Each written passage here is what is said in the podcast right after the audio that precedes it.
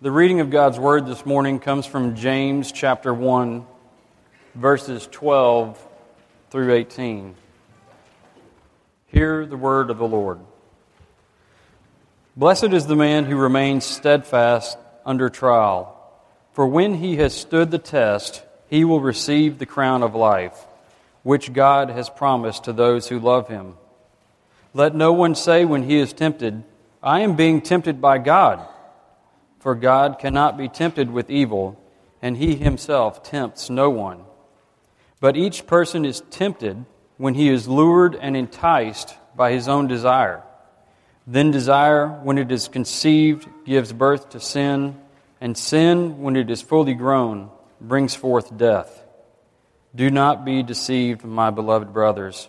Every good gift and every perfect gift is from above coming down from the Father of lights, with whom there is no variation or shadow due to change.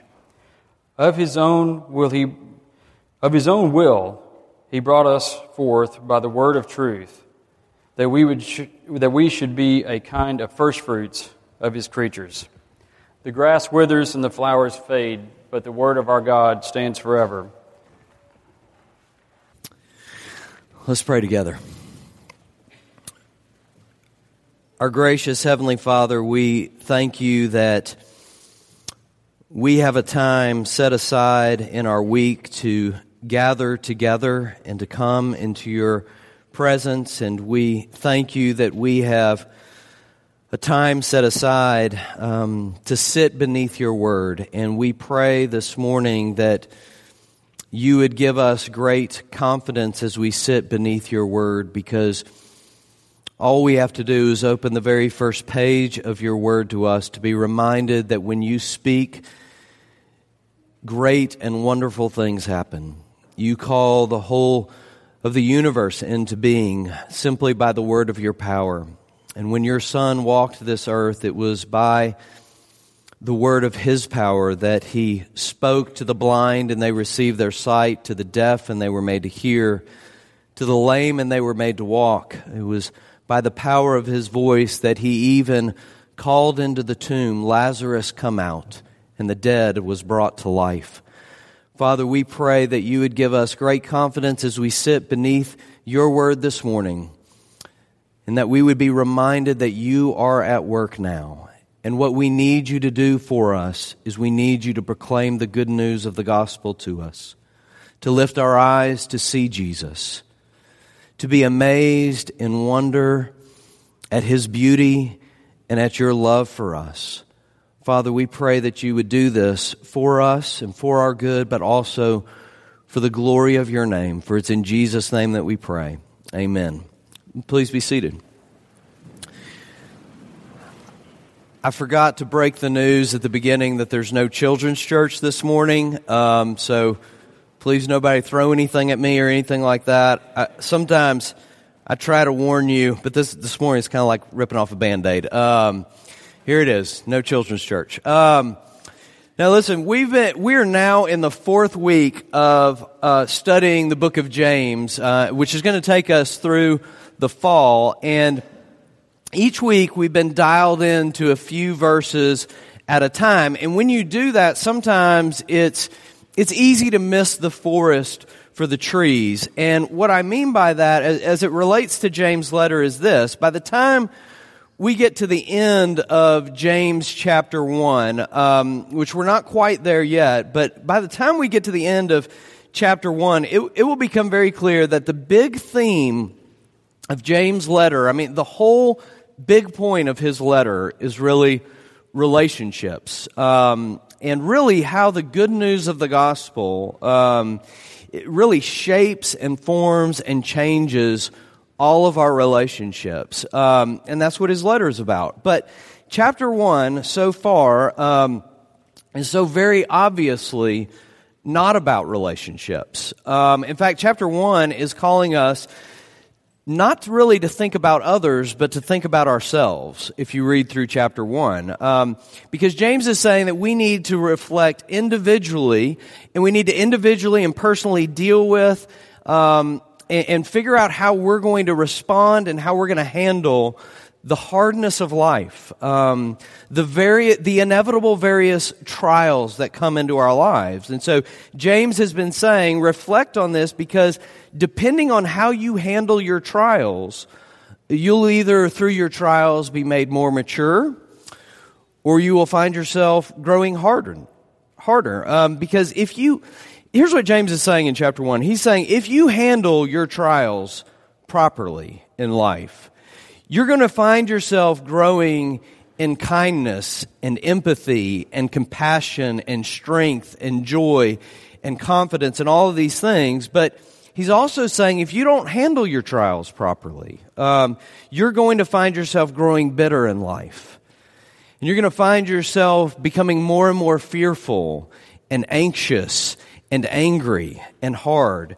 So the question is, why did James start here by asking us to reflect on ourselves individually and how we handle trials when the whole theme of his book is relationships? And I think this is what James is saying. He's saying, before you can ever care for others well, you need to take care of your own heart first. Um, you aren't going to be any good in relationships out there until you first dealt with your own heart until you first dealt with the enemy that lies within your own heart. Um, in C.S. Lewis' book, Voyage of the Dawn Treader, which was one of his books in his Chronicles of Narnia series, there was this character named Eustace. Um, and Eustace was just this awful little boy, right? Um, he couldn't get along with anyone in the in this story and he was just he was spoiled he was greedy he was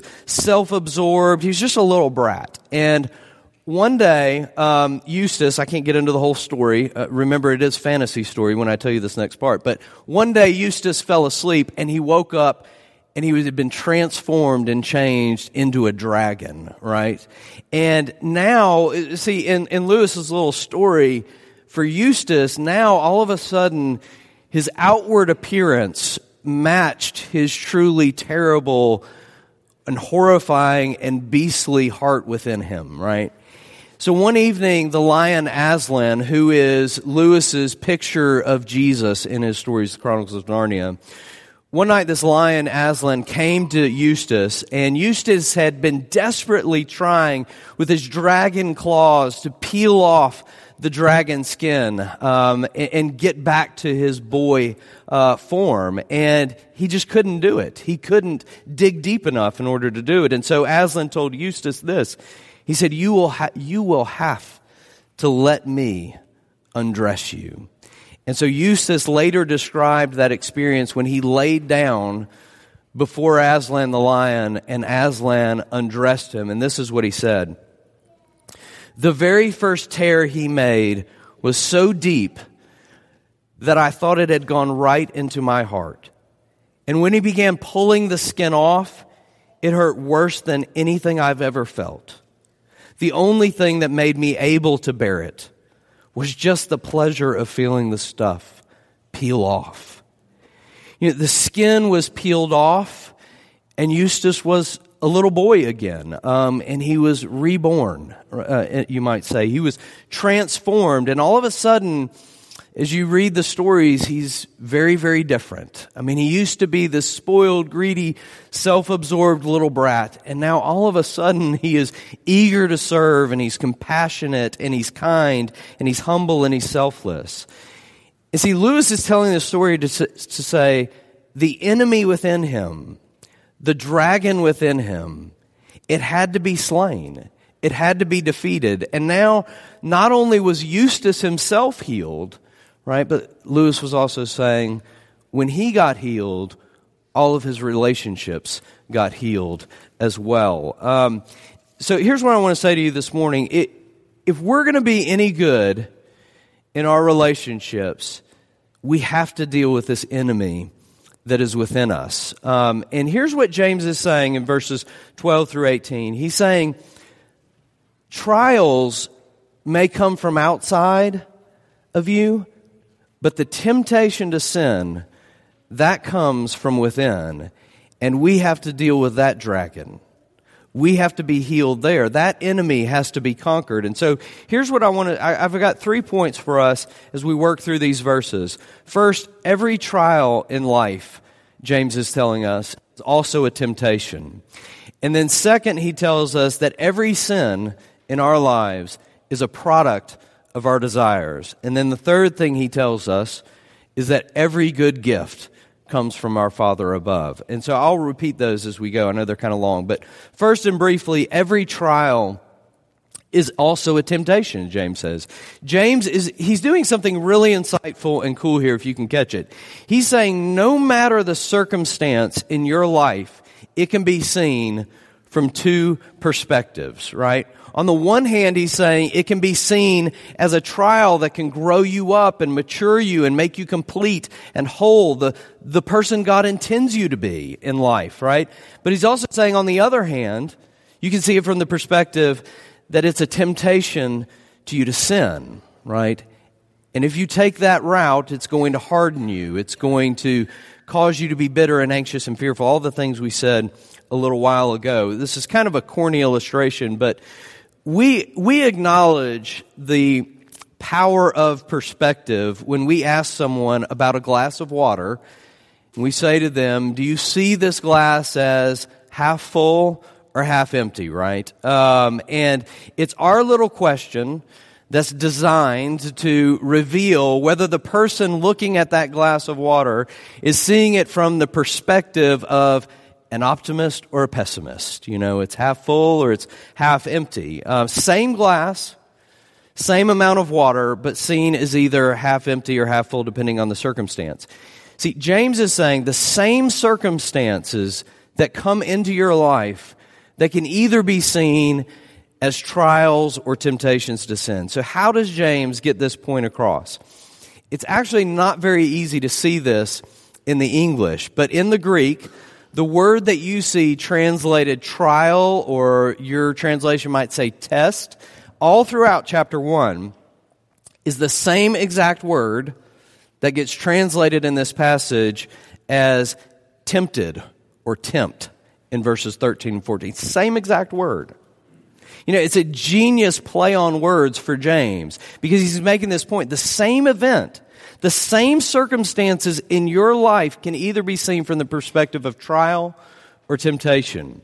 And this, this is why I meant to tell Trace to reread verses 9 through 11 that we looked at last week because, but I forgot, uh, so my fault. But this is what James was basically saying. He was saying, if you fall into poverty, right, that's a trial and therefore also a temptation. It can be a temptation in your life to bitterness and despair and fear and envy. But he was also saying if you fall into riches and into wealth, he was saying that that's a trial. And it's also a temptation because it's a temptation to pride and self sufficiency and arrogance.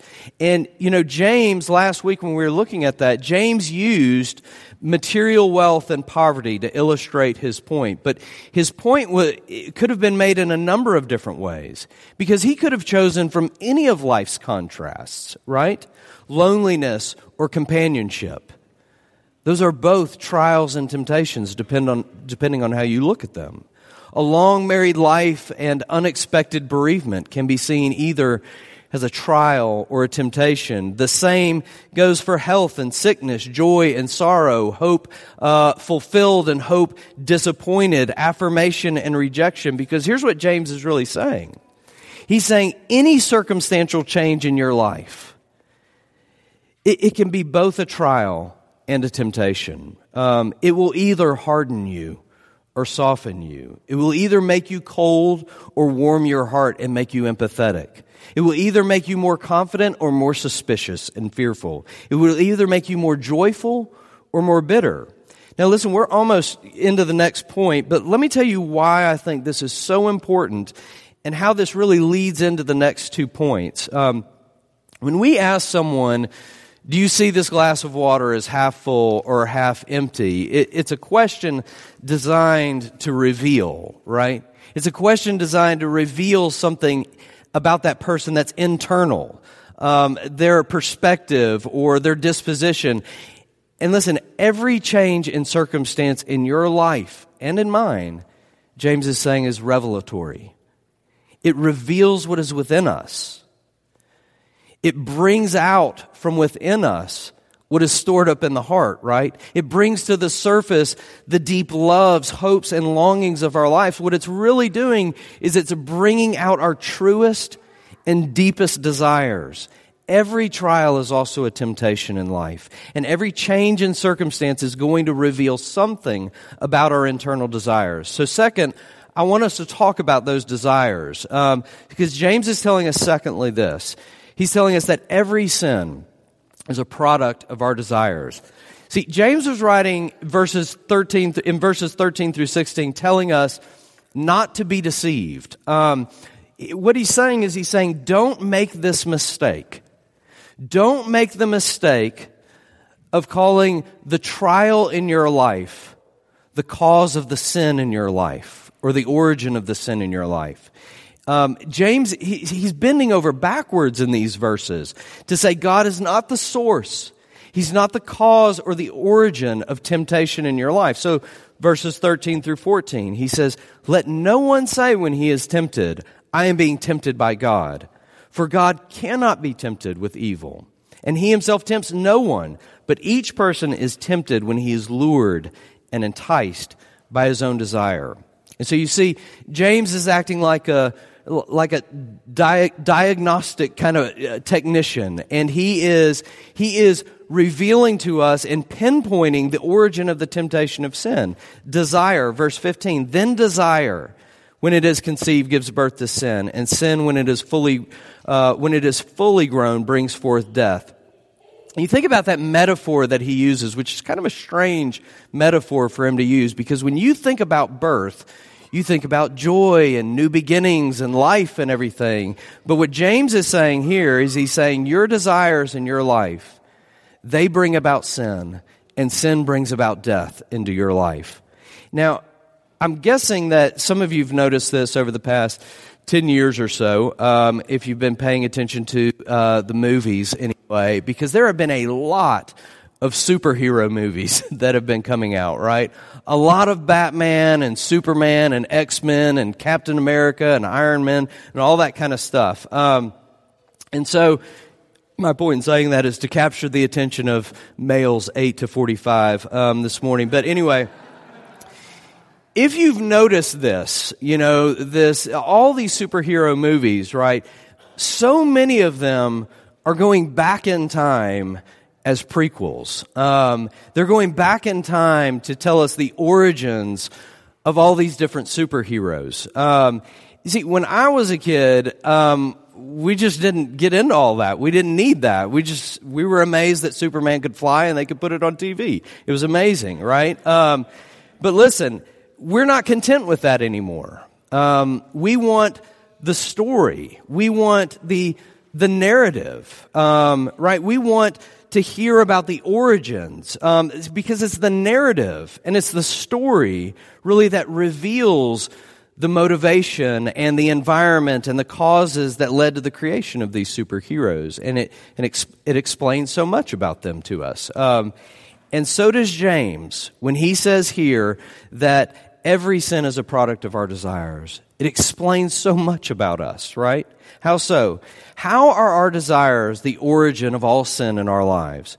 Well, when James wrote in the Greek, um, we're getting into the Greek this morning, um, when he wrote what's translated there as desire in verse 14 and 15, he didn't just use the Greek word for desire, which is thumos. Um, what he did was he added a prefix prefix to that word, uh, the Greek word epi, um, for, to form the word epithumia. And here, here's what that prefix means. That prefix means hyper, or above, or over.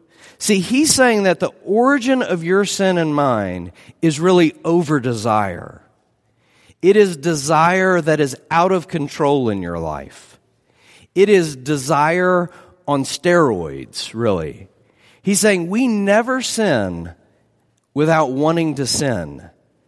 Our over wanting of things, our over desire is what leads to sin and death. Um, And so some of us will say, uh, you know, it's not my fault. Uh, my boss said that if I don't do this, then I'll be fired. You know, I didn't want to sin. I had to sin. I had to lie.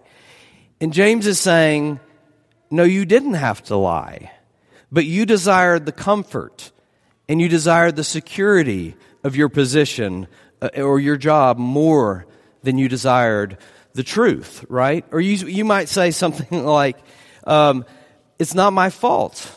And I've heard this, and you've probably heard this before too. It's not my fault. I wouldn't have committed adultery on my spouse if they had given me the affection that I needed. And James is saying, no, you didn't have to commit adultery. Your over desire for the affection or the adoration of another led to your affair because you, you desired the affection and the adoration more than faithfulness in that moment. Or, or you say, it's not my fault. I wouldn't have lost my temper. I wouldn't have said those horrible things if she hadn't criticized me like that. Um, no, you didn't have to lose your temper. And you didn't have to say those horrible things, but you desired your reputation more than the concerns of your friend. Your over desire in life and my over desire in life, it is what always leads us into sin. Now, listen, having said that, there is something deeply humanizing, I think, about recognizing this. Um, and, and that is, this means what James is saying is he's saying, we're not animals. And we're not machines with automated and programmed responses. Right? This means that we're not helpless victims of our past experiences, of our environments, and our circumstances. Do those things affect us? Absolutely.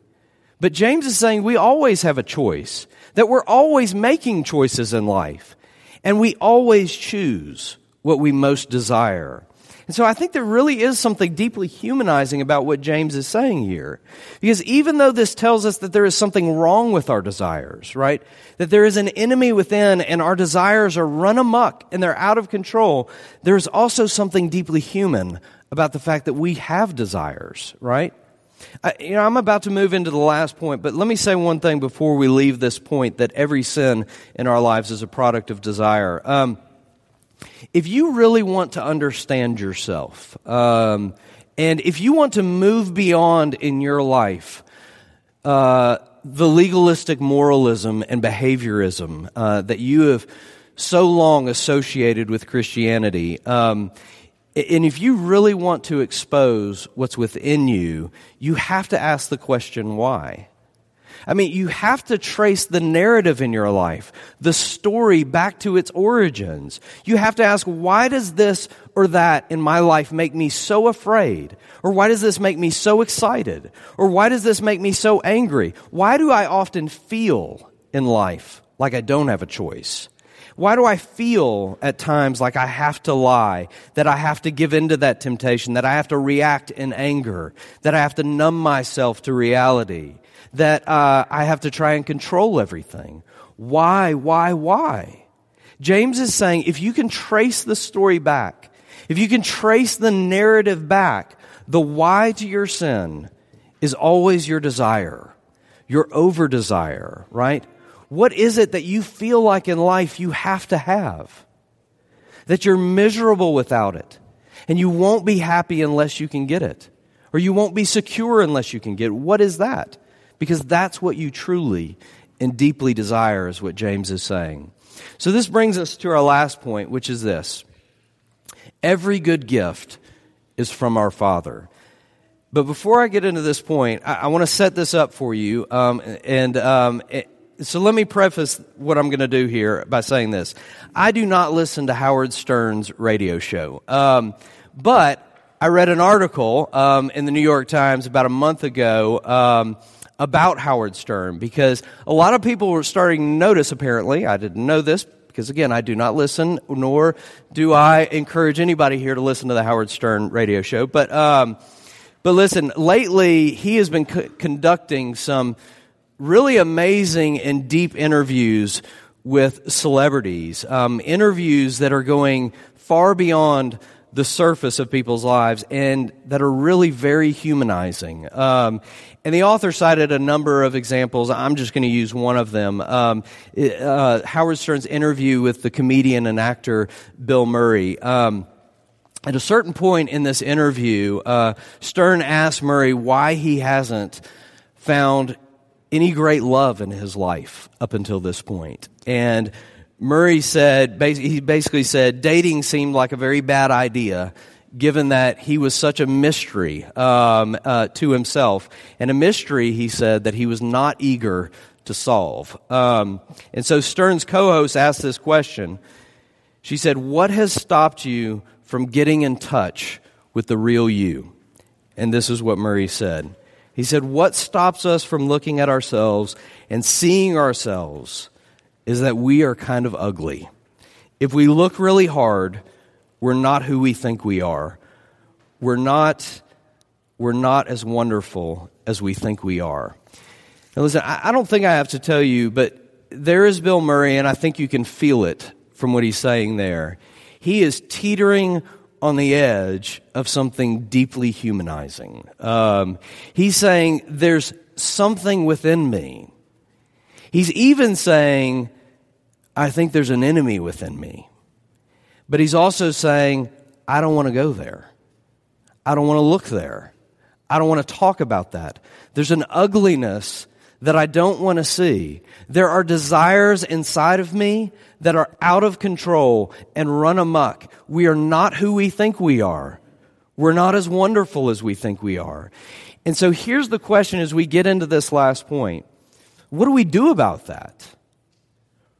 Right? What do we do about it? How do we go about bringing these over desires in our life? How do we go about bringing them under control? And James' answer to that is to get us to see this final point that every good gift is from your Father. Listen, to stand in wonder and awe of God's goodness and his love for you, that is what will break the hold of sin in your life. That is what will bring all your over desires under control. And so I want to take a, us take a look at this as we end. In verse 16, James wrote, Do not be deceived, my beloved brothers. Now, I, I need you to do some thinking with me in this last point, okay? I want you to think back to the very beginning of the Bible. Because I think it's very interesting that the Bible describes how the, how the first man and woman entered into and fell into sin. Because it describes it like this Genesis chapter 3, verse 6. So when the woman saw that the tree was good for food, and that it was a delight to the eyes, and that the tree was to be desired to make one wise, she took of its fruit and ate the origin of all sin is desire or over desire. But that's not all that's interesting about Genesis 3 because when God when God approached the woman and said and asked her, "What is this you have done?" Do you remember her response? She said, "The serpent what deceived me and I ate." Now, I wish I could do more with this than, than we have time for this morning, but here is James telling us that the origin of all sin in our lives is desire. And he's telling us that we need to be careful that we're not deceived. I mean, just like it was in the garden. These last few verses, verses 16 through 18, they are all in some way confronting and contradicting the deception that's present in verses 13 and 14. And it's the same basic deception that was present in the garden, right? The thought that God Himself must be tempting us. I mean, He was the one who put the tree in the garden, didn't He? Right? The, the thought that he's, He must be keeping something good from us. He doesn't love us. If He really loved us, He wouldn't keep us from eating that fruit. Why do we feel so strongly at times in our lives where we feel so strongly, I have to have this, I have to do this, I must get this, I can't be happy without this, I'm miserable until I get that? I mean, we are like cosmic orphans, adrift and unmoored in the world. we've got to take control, right? We've got to grasp and get the comfort, the security, the reputation, the pleasure we feel like we need. And why is that? Because we don't believe. We do not believe that God loves us and that He only wants good for His children. Ever since the garden. And that's the suspicion that's always lurking around in our hearts. We don't think He really loves us, and we don't think He means us good in life. Now, listen, I, have thought about this a good bit this past week because I think James is saying more. I think he's certainly saying more than just don't give in to temptation. I mean, he's telling us how not to give in to temptation, to be convinced that we have a Father who knows us, and He knows us to the very bottom. He knows the ugliness in our hearts that we are all the time, like Bill Murray said, trying to avoid and not wanting to see. He knows all of that. And James is saying, He loves you to the very bottom of your soul. He is your Father. You know, I've thought about this because it just isn't, it's not just the content of what James tells us here about God. Uh, that's really important. But it's also how he tells us this in these verses. Because you notice how poetic he is in verses 17 through 18? He's not just saying good gifts come from God. He's saying every good gift comes from the Father. But not just the Father, the Father of lights. Perfect in his purity. But not just the Father of lights, the Father who is unchanging, who is always faithful to his people. But it's even more than that. I mean, our over desires, James tells us, they conceive sin in us. And sin conceives and brings forth death. But this is what he says in verse 18 God himself birthed you. Of his own will, he brought us forth by the word of his truth. He came into this world with his huge, powerful lion like claws, right? To peel off the dragon's skin, to slay the enemy within, and to make us new. He came to transform us, James is saying. He came to, and he gave us life, verse 18, that we should be a kind of first fruits of his creatures. You know, first fruits, that is a loaded term in the Bible. It comes straight out of the Old Testament. And it comes out of the Old Testament where God commanded his people to always bring him the first fruits of their crops. Right? And, this is what first fruits meant in the language of the Bible. It meant three, th- three things, actually. It meant that this fruit belonged especially to God. And it meant that this was the best of everything. The cream of the crop, right? Set apart. And it was a reminder to his people that God always, always keeps his promises to his children. I mean, it was a reminder to his people saying, You are his treasured possession. Right? You are his child. You are not a cosmic orphan anymore. Why is James so poetic in these last few verses? Because he knows that when you see the beauty of the gospel, it will break the hold of sin on your heart. He knows that your heart and mine, it is in constant danger of freezing over. And only the gospel can come in and break up that ice so that it doesn't freeze over. It's when our hearts are warmed with a desire to bask in the sunshine of His love, that our desires begin to come under control again. And the things of this life lose their appeal for us when we desire that.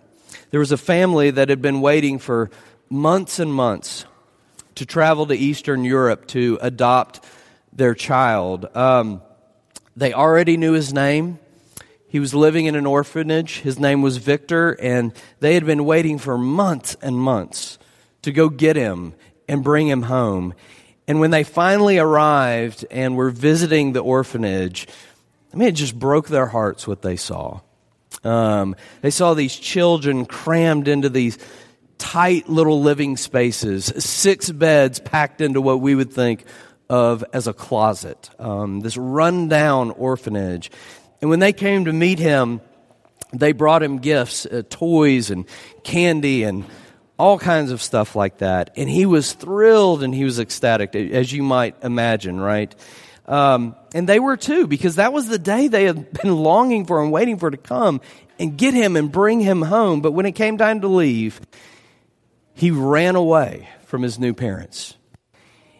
And it took them forever to find him.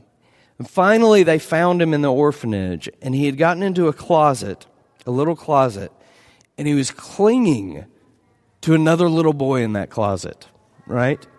And they tried to pry him free, but he wouldn't let go. He was determined not to let go. And, um, and he said he wasn't leaving. And finally, they asked him why, and he said, This is what he said. He said, I'm not leaving without my brother.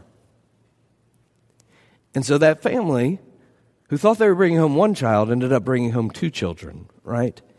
In Hebrews chapter 2, it says that Jesus is not ashamed to call us brothers and sisters. Jesus, God's own Son, He came and wrapped Himself around you. And He said, I'm not leaving without Him. I'm not leaving without her. Who are you? You are a child of God. James is saying you are the first fruits of his creation, and he wasn't going to leave without you. See, what James is saying is saying when that truth becomes even more than truth, and it becomes beautiful to you, and it becomes poetic to you, he says that's, listen, that's when you will find yourself able to stand steadfast in the trials of life. That's when you'll be able to stand against temptation and not give in. Because everything you could have ever wanted or ever needed is yours in Jesus. You are not a cosmic orphan anymore. You are the first fruits of His creation. And that truth needs to warm your heart and bring your desires under control. Let's pray together. Our gracious Heavenly Father, we thank you for your word this morning.